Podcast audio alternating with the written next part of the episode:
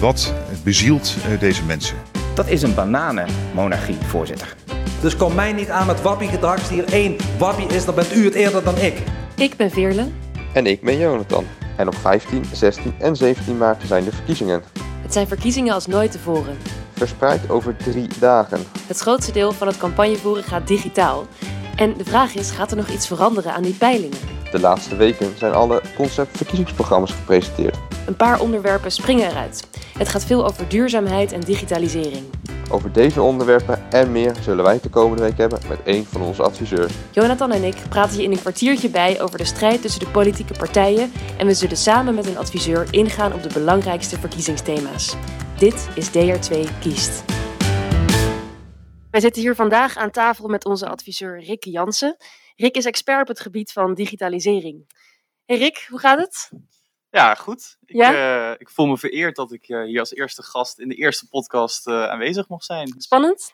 Ja, wel een beetje spannend. Beetje ja, spannend, ja, hè? De datalek bij de GGD, Rick, dan komen we eigenlijk meteen op jouw werkveld. Hoe kan zoiets gebeuren? Dat is een hele goede vraag en eh, lastig, eh, lastig om nu eh, in een paar minuten te beantwoorden. Ik denk dat het ergens misschien te maken kan hebben met, met de snelheid waarmee testcapaciteit moest worden, moest worden vergroot. Maar dat het goed mis is, dat, nou, dat kunnen we op dit moment denk ik al wel concluderen. En jij volgt de ontwikkelingen op de voet in de Tweede Kamer en daarbuiten op het gebied van digitalisering. Het is nu best wel een hot topic, digitalisering. Hoe eh, zie je dat terug in de verkiezingsprogramma's? Nou, hoe je dat terugziet in de verkiezingsprogramma's, eh, dat is wel interessant. Kijk, het, het is, of in de verkiezingen is het, het, het is voor ons een hot topic, voor mij is het een hot, hot topic.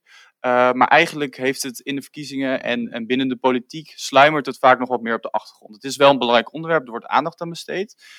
Maar vaak wordt het nog wel, om het maar even zo te zeggen, als een soort tweede rangs onderwerp. Eh, niet bewust bestempeld, maar zo wordt het wel een beetje gezien. Waarom is dat?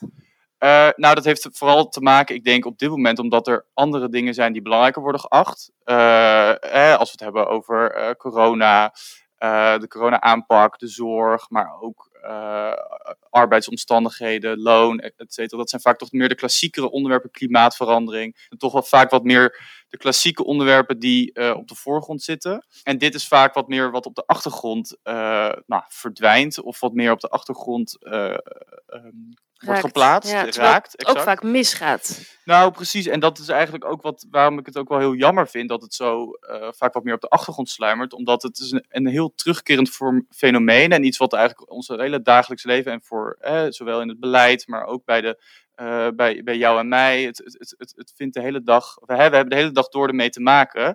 Eh, en ook eh, nou, recentelijke incidenten binnen de, de politiek.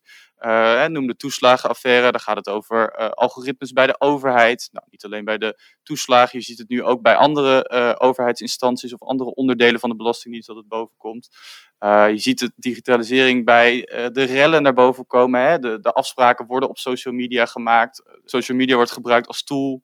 Nou, het, het datalek bij de GGD, wederom digitalisering, nepnieuws, desinformatie. Ja, Het komt heel veel vlakken. terug. Ja. Ja. En waarom wordt er dan niet een soort bredere aanpak voor bedacht? En, waarom, en hoe zie je het dus nu in de verkiezingsprogramma's en hoe zou je het misschien liever willen zien?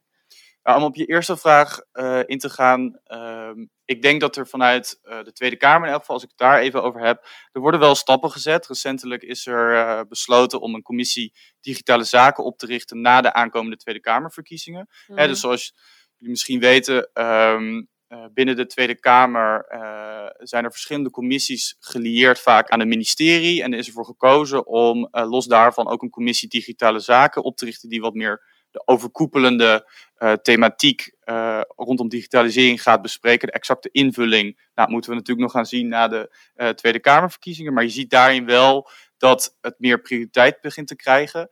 Tegelijkertijd eh, zie je ook dat een aantal prominente Kamerleden op dit onderwerp, Kees Verhoeven van D66, Katelijne Buitenweg van GroenLinks Jan, en Jan Middendorp van de VVD, die verlaten de Tweede Kamer. De specialisten gaan weg. Ja, eigenlijk zou je dat wel zo kunnen zeggen. En dat is heel jammer, want die hebben heel veel kennis, die hebben dossierkennis opgebouwd, die hebben ervaring opgebouwd binnen het dossier. Eh, en het is jammer dat die mensen dan nu vertrekken. Mhm. En ik ben heel benieuwd hoe dat gat dan weer gaat worden opgevuld na, de, na de verkiezingen. Gaat de commissie Digitale Zaken daar een eh, impact op hebben? Een positieve ontwikkeling? Ik denk dat het zeker een positieve ontwikkeling uh, is en kan zijn. Uh, ik denk dat het in elk geval uh, het onderwerp prioritiseert hè, binnen zo'n commissie. Het is niet meer dat het incidenteel in een, in een aantal commissies naar boven komt, maar dat het bij één commissie in elk geval permanent, letterlijk eigenlijk, op de, op de agenda staat. Het zit in de naam. In plaats van bij de ICT-afdeling alleen. Precies, of dat het dan een keer bij Binnenlandse Zaken bovenkomt, of een keer bij Justitie en Veiligheid, maar dat het een permanente plaats krijgt in de Kamer. Ik denk dat dat al heel veel kan toevoegen. Maar ik denk dat het ook heel erg afhankelijk is van uh, hoe Kamerleden die zich in deze commissie bevinden, zich opstellen en kennis vergaren en uh, communiceren over, over, over zaken. En dat, hè, dat, het, dat we een keer een inhoudelijk sterk, uh, sterke discussie kunnen hebben over dit onderwerp. Ja, en waar ik wel benieuwd naar ben, want wij krijgen dan nu de Digitale Zakencommissie. Um, in Europa zijn ze hier al wat langer mee bezig. Um, wat, wat doen ze daar? Hebben ze daar een soort digitaliseringsstrategie? Wat is de rol van Nederland daarin? Ja, precies. Ja, ze hebben exact dat. Ze hebben een, een, een, een digitaliseringsstrategie opgesteld hè, van, voor de komende jaren, waarin ze uh, eigenlijk de vraagstukken die steeds meer opkomen rondom digitalisering gaan uh, proberen te beantwoorden door middel van regelgeving, door middel van afspraken te maken. Um, en de rol van Nederland daarin, uh, nou, dat verschilt natuurlijk een beetje ook per onderwerp. Uh, Nederland is altijd best wel uh, positief en open ten opzichte van digitale ontwikkelingen. Innovatie staat er altijd redelijk voor open, maar ziet ook wel dat daar nou ja, op sommige punten misschien uh, in de regelgeving wat moet worden aangescherpt of aangepast. Sommige regelgeving is ook verouderd. Ja. we hebben een, wetgeving die uit het jaar 2000 stamt. Nou, daar zijn ze nu mee bezig om dat te, te updaten. In de Digital Services Act heet die, heet, heet die wetgeving. Dus er zijn een aantal dingen die inderdaad geüpdate uh, moeten worden. Maar om nog even ook weer terug te komen op de verkiezingen. Uh, het is natuurlijk ook afhankelijk van wie straks uh, in de regering komen. wie, wie uiteindelijk, hè, hoe, het, hoe Nederland zijn inzet in Europa gaat bepalen. Dat is ook een beetje afhankelijk van hoe het sentiment in Nederland is. Mm -hmm. nou, zien we bij heel veel politieke partijen in de verkiezingsprogramma's in elk geval in brede zin. Dat er best wel een voortzetting is van de standpunten van de afgelopen jaren. Er is weinig heel uh, spannende nieuwe initiatieven, hier en daar natuurlijk wel. Uh, en je ziet bijvoorbeeld wel, als je het hebt over het onderscheid tussen links en rechts, uh, dat links vaak iets strengere regelgeving wil als het gaat over grote bedrijven of als je het hebt over privacy. en, maar ook rechts, ze gaan er wel in mee, maar dat is altijd van, vanuit waarschijnlijk een ideologie een iets openere blik richting bijvoorbeeld bedrijven. Is dat het voornaamste wat je is opgevallen in de verkiezingsprogramma's uh, richting de aankomende verkiezingen? Ja, ja, dus eigenlijk de continuïteit van de afgelopen jaren. En uh, dat zowel links als rechts uh, wat, wat, wat om wat strengere regelgeving vraagt. Ook partijen als de VVD, die hebben natuurlijk ook een linkser programma uh, dan ooit eigenlijk. En die gaan daar dus ook in mee, in die trend, zeg jij. Ja, ja, linkser op bepaalde dossiers. Op andere dossiers zijn ze juist weer wat rechtser. Maar inderdaad, uh, op, dit, op dit dossier gaan ze, gaan ze redelijk mee. Uh, maar het zit bij de VVD wel hè, in hun uh, ideologie dat ze wat liberaler omgaan dan bijvoorbeeld nou, wat linksere partijen. Dus da daar, daar zie je inderdaad wel wat onderscheid in. En het CDA bijvoorbeeld?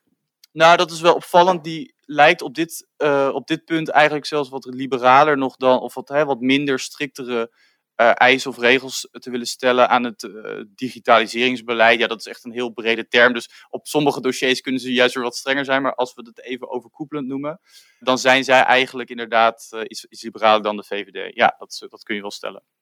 Dank Rick. Ik heb nog één laatste vraag voor jou. wat zou jij Nederland toewensen qua koers met betrekking tot digitalisering? Wat zou je graag willen zien?